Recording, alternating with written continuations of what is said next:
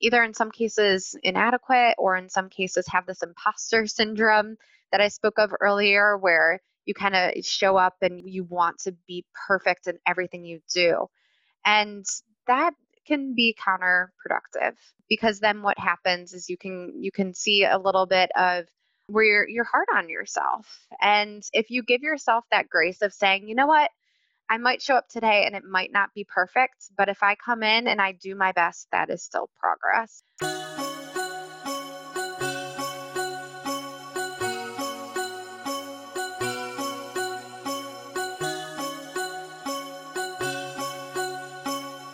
Hello, it's Marcy Bullock with season two of your favorite career readiness podcast. Learn tips on personal and professional development. Hear inspiring stories of overcoming obstacles. I devote my life to helping other people figure out what to devote theirs to. This is Marcy Bullock with the most important five P's stay present, trust the process, explore your path, release the pressure valve, and unleash your potential. And welcome to Wolfpack Career Chats. I am Sade Proctor, a junior majoring in business administration with an information technology concentration. And today we are live in class with Kayla Wachowski. Hi, Kayla. Hi, Sade. How are you? I'm doing great. How about you? I'm doing excellent. Yes, excited for this. Yes, all of us in class are totally excited just to get your insight of your career and everything that you've been doing. So, how about we just get started? That sounds perfect. Okay, so we're going to start with the classic elevator pitch. So, Kayla, can you tell us about yourself?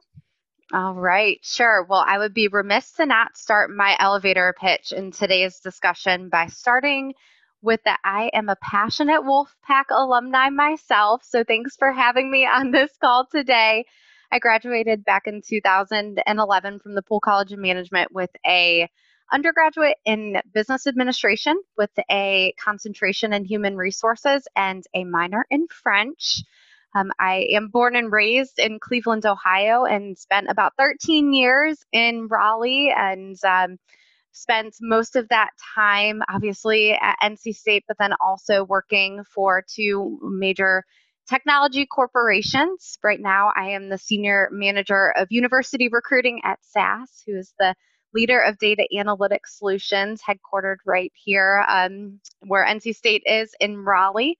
And but I'm calling in today from actually Cleveland, Ohio. So I recently went back to my roots and where I was born and raised in Cleveland, and um, looking forward to hopefully being able to share some knowledge with with you all today related to careers. My entire career journey post college has been in the field of university recruiting. So, about a decade now, in helping students really uncover their passions and really aligning them with job opportunities. To me, there's been nothing more inspiring and exciting than to really give that opportunity to students to start their career right out of college um, just has been an absolutely rewarding career. So looking forward to being here, Sade. Thanks for having me.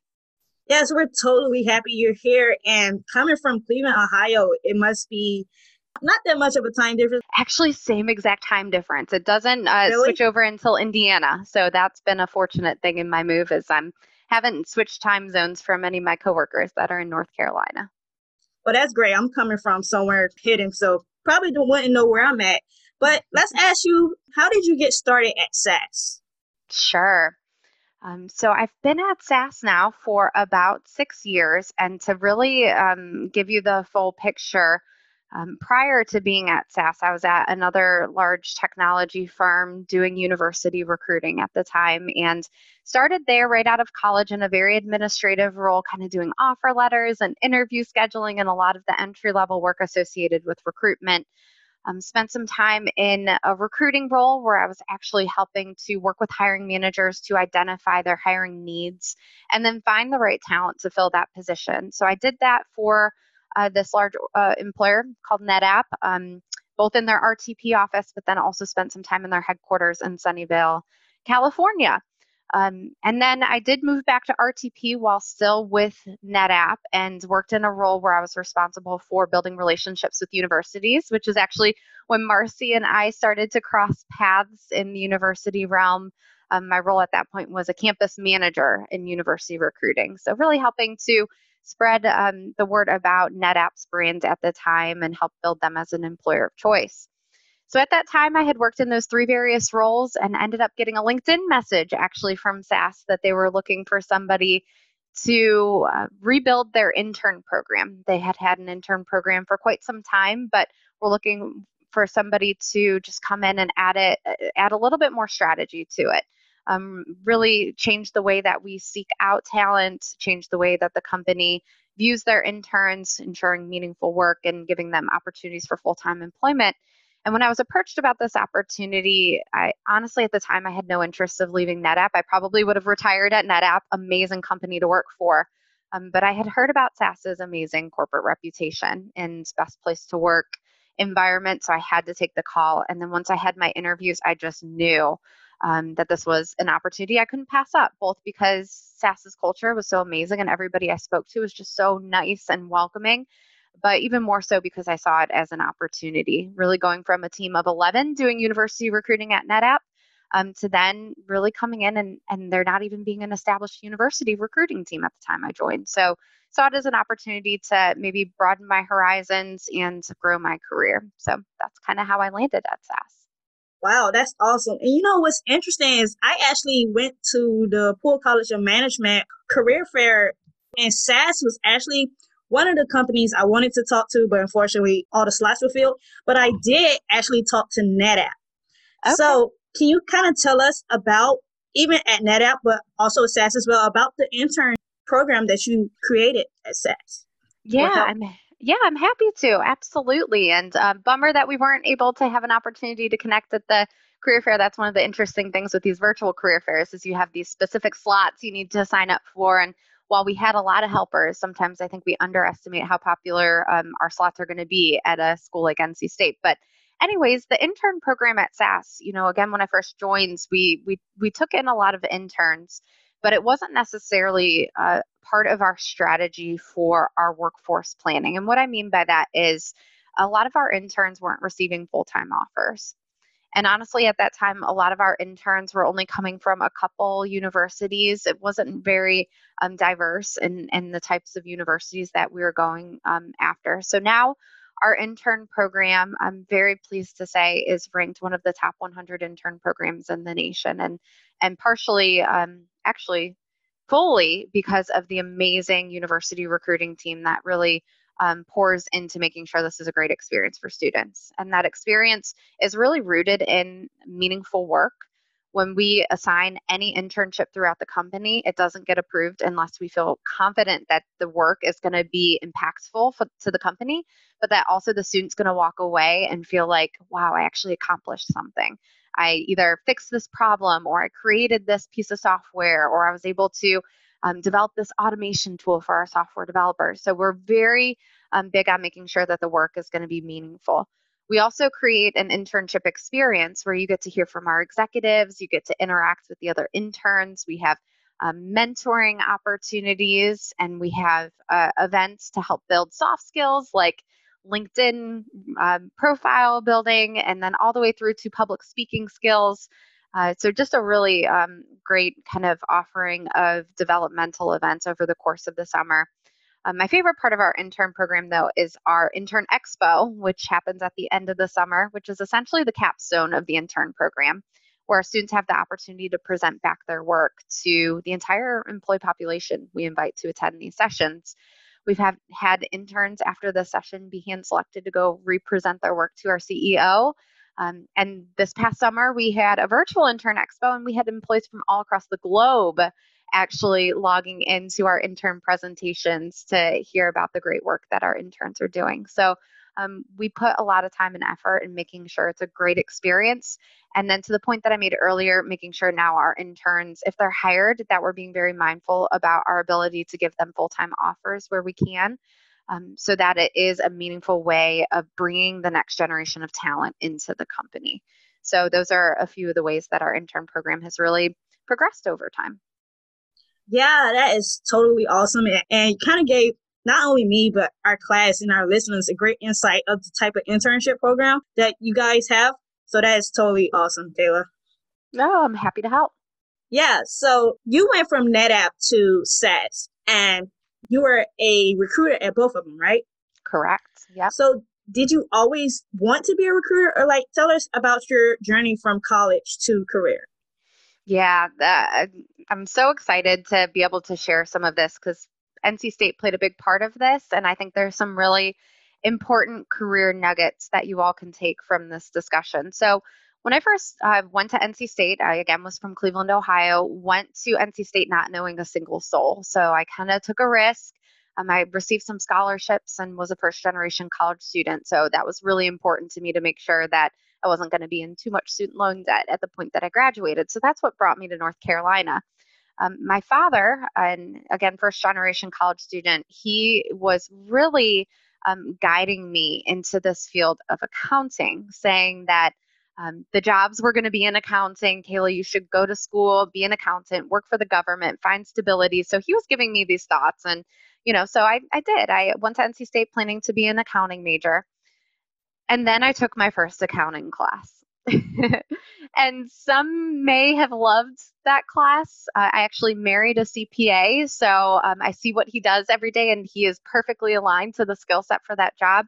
Sitting in that class, I quickly realized that maybe accounting wasn't right for me. I, I'd like more to be in front of people. I'm a connector. I enjoy kind of matchmaking.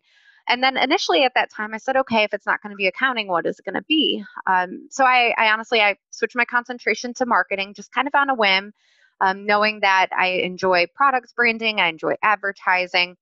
And then I ended up starting to work in the Poole College of Management um, office.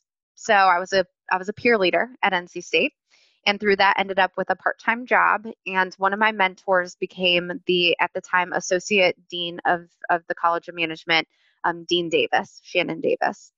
And she has a background in human resources and she um, shared with me that based on what she was observing of me in that in that working experience that maybe human resources would be a good field for me to consider.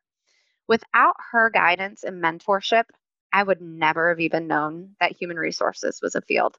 So that's point one is to find mentors and people that can surround that surround you. I've heard Marcy is doing this for many of you in this class to help you leverage your strengths and understand what careers you might align to. So when she said human resources, I switched my concentration. I took my first kind of general HR classes, and then I said to myself, wow, human resources is so broad. You know, I was taking a compensation and benefits class, I was taking a labor relations class, I was taking leadership development, training development. So I was a little confused around what avenue makes most sense for me. Took a recruiting class as well. So I had some internships, and it was really within those internships. I had one that I worked in kind of more administrative HR. I had an internship where I was more in kind of a leadership type position.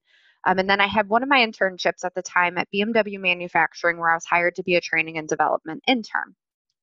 So I was responsible for doing all of the manuals for the classes they were doing for those that were on the manufacturing line building the vehicles. And I found that in my work, I was maybe only spending, I don't know, 15 hours a week on my work. And for the rest of the time, I was a little bored.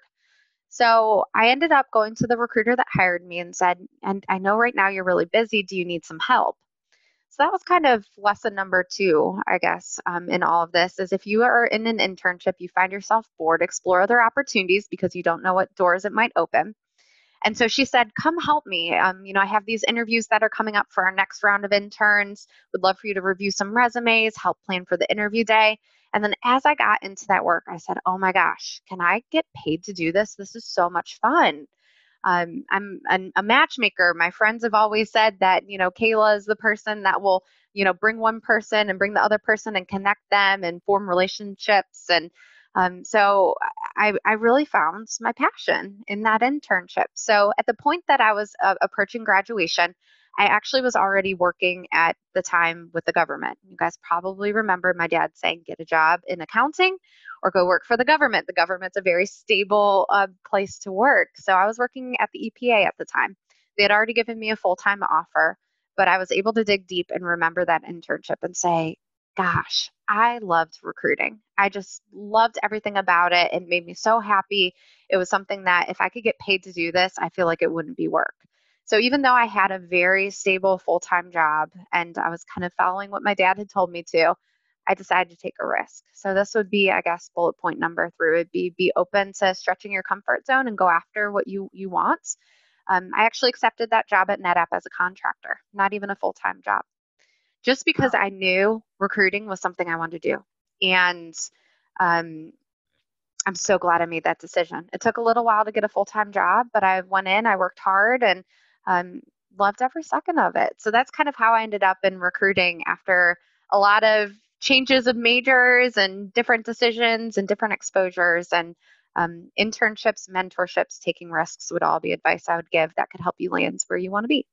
Yeah, you know, that is totally just like awesome your insight. You know, I kind of changed my major like plenty of times and Marcy actually can tell you this. Um, I my parents wanted me to actually go to the military.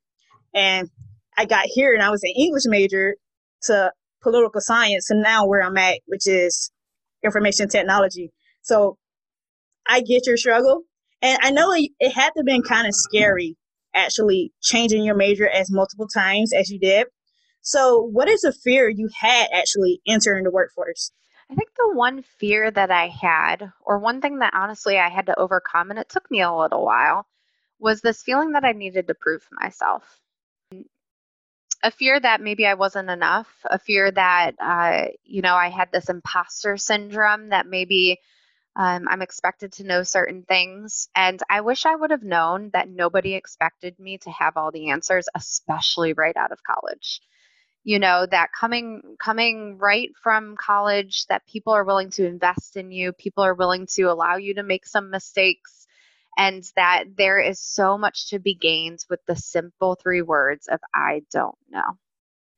And I actually, for a while out of college, um, I got some feedback from my boss at the time saying, Kayla, uh, you know, you you enter in a meeting with this position that you already have the answers, and I'm going to need you to ask more questions and to be more curious and not to come in feeling as though you have the answers. And I, looking back, I, I felt like that was me trying to feel like I needed to prove myself. And there was one kind of pivotal moment where this all came to light. I remember I was a recruiter right out of college and I was working with this manager who had a very specific hiring need. It was very PhD related, it was very, very technical.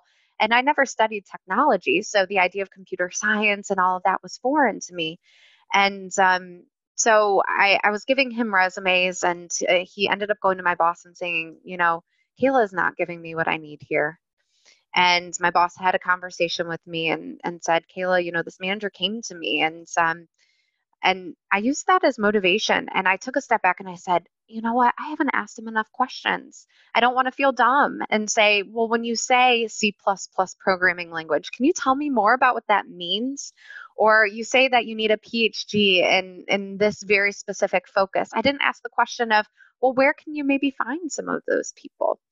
So I learned very early on that my fear of needing to have the answers was not it was completely untrue and i just needed to come in showing some vulnerability and being willing to learn and being willing to ask questions and being open uh, to potentially in some cases in my mind not it's not looking dumb asking questions. In fact it makes you look more um, truly makes you more curious and makes people understand that you're really willing to truly understand and um, not appear to know. So that was a, a good lesson for me early in my career. Yeah. And a mantra of yours is progress over perfection. Do I have that right? Yeah, definitely. Yeah, when I read about that, um, when I was doing research about you, I was like, I love that, everything about that. So, can you like tell us about that mantra and what what does that mean to you? Yeah, definitely. Well, you know, it's it, it applies both personally and professionally. But to start um, professionally, I use it a lot. I, I manage a team now, and a lot of times I find that great work can be inhibited because you're always trying to get to this place of an absolute perfect uh, deliverable. And sometimes that can make things take way too long, and sometimes it can impede progress. And uh, an example would be, you know, if somebody's about to go give a presentation to the university students and you spend so much time on every single detail of the PowerPoint because you want it to be perfect and you want everything to be perfectly placed. And then you realize it would allow for more progress if I didn't focus on those things and just got in and, and sent a great message. So that'd be a great example of, you know, taking that step for progress and, and not spending too much time on perfection. Also, from a personal standpoint, um, I tend to find this in myself, and I've spoken to a lot of students and others that tend to feel this way too, that you put a really heavy bar on yourself. And that bar for perfection can sometimes make you feel either in some cases inadequate or in some cases have this imposter syndrome that I spoke of earlier, where you kind of show up and you want to be perfect in everything you do. And that can be counterproductive because then what happens is you can you can see a little bit of where you're, you're hard on yourself. And if you give yourself that grace of saying, you know what, I might show up today and it might not be perfect, but if I come in and I do my best, that is still progress. And you show up with that mindset and that mentality, that's where you grow.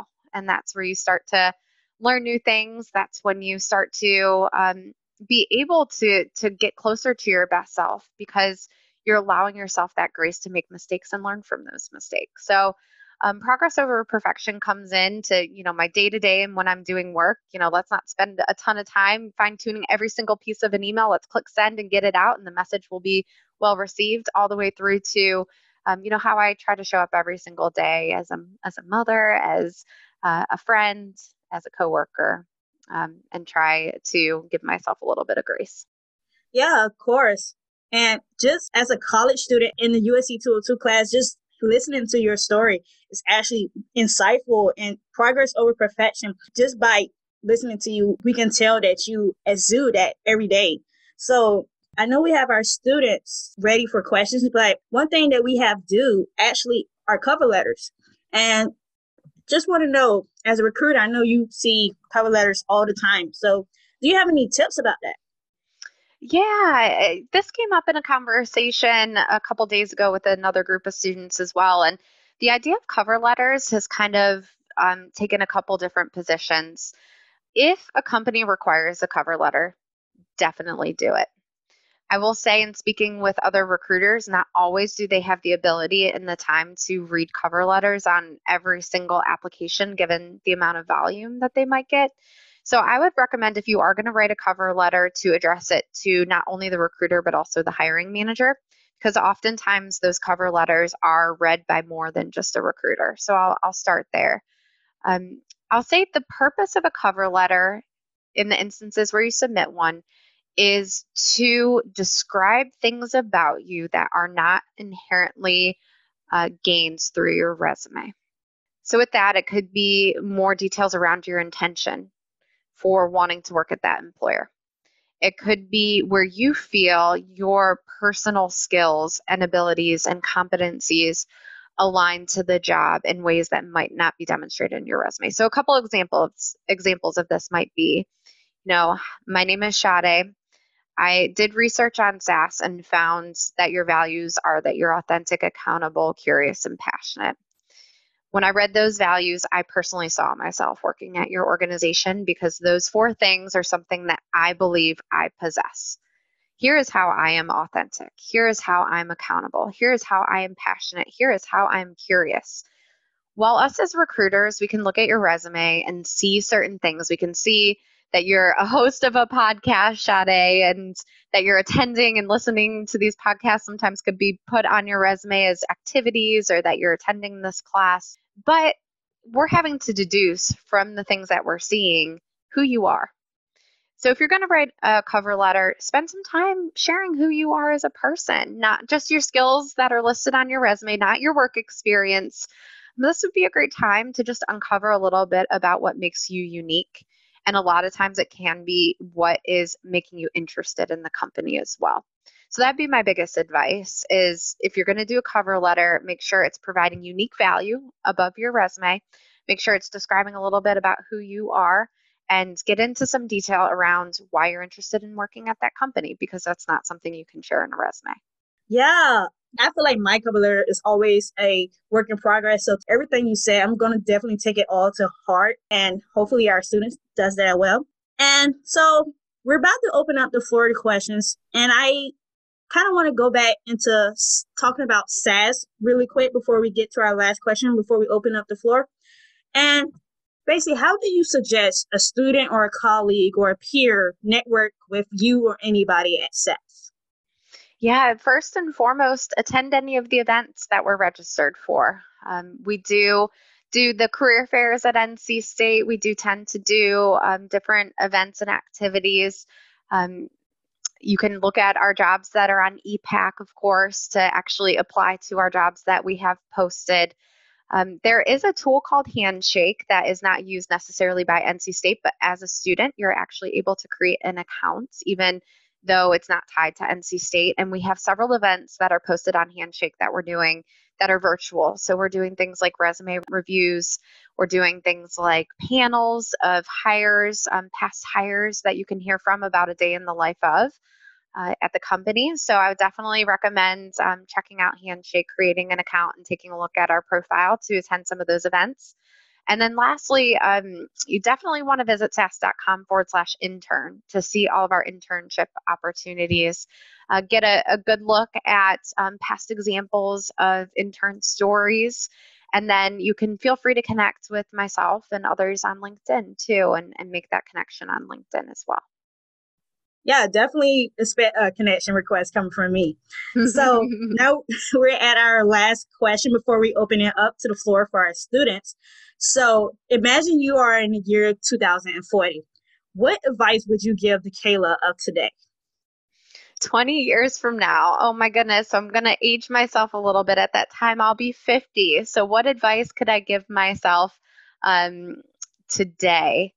Uh, first and foremost, and um, this may not resonate immediately, but I, I'm a new mother. So, I will probably tell myself to make sure that I'm spending as much time as possible with my one year old daughter and making the most of those memories because I've heard from people like Marcy and others that it goes by really fast. And I've already seen that in the first year of her life. Um, second, I would say I've already experienced this in the past about 10 years of working that sometimes the things that feel most important in the day that you're having uh, 10, 20 years from now won't be the things that are important. So I always try to remind myself um, you know, what can I focus on that's going to make people feel good, make people feel a certain way? Because I also love the phrase of people will tend to forget about what you did. People will tend to forget about what you said, but people will never forget how you made them feel. So if every day I can be doing something to make somebody feel important, make somebody feel empowered, make somebody feel inspired, make a voice be heard that otherwise wouldn't be heard, if I'm doing those things today, hopefully the Kayla 20 years from now, or I guess 30 years from now, or 20 years from now when I'm 50 years old, will look back and say you made the best use of your time. I have no doubt that you will be able to do that. So let's open it up for questions. How about that? First, we have Caroline. Can you unmute and ask your question? Hey there, Kayla. Um, my question was How did you focus in on the industries that you have worked with for internships and the companies that you've worked with? Great question, Caroline. Thanks for asking. And it's it's an important one because there are so many industries from tech to finance to um, education. There's so many different routes. How did I narrow in? Um, honestly, a lot of trial and error.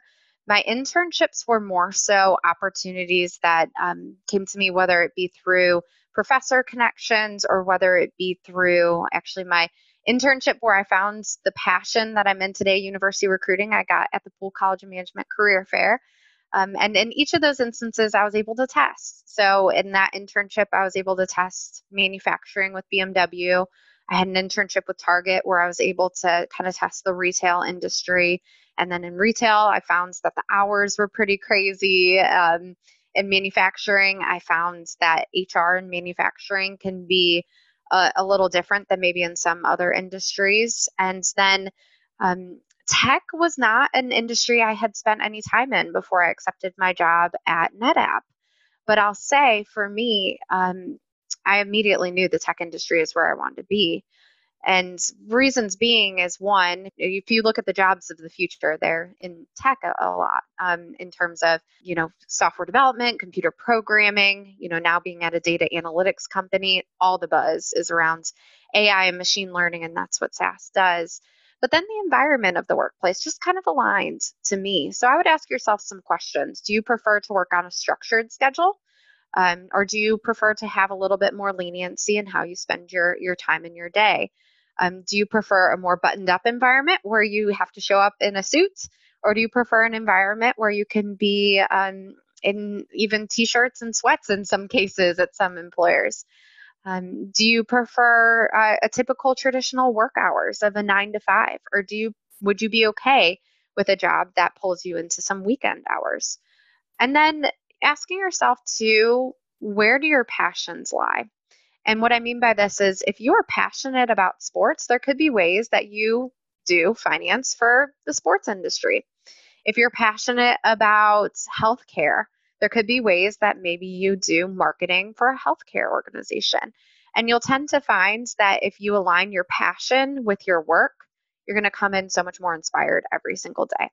So I'd first ask yourself some pieces around work environment and then do some research around what those work environments look like in different industries. And then ask yourself where your passions align and see if there's ways that you can connect the dots between what you're going to do and where your passions are.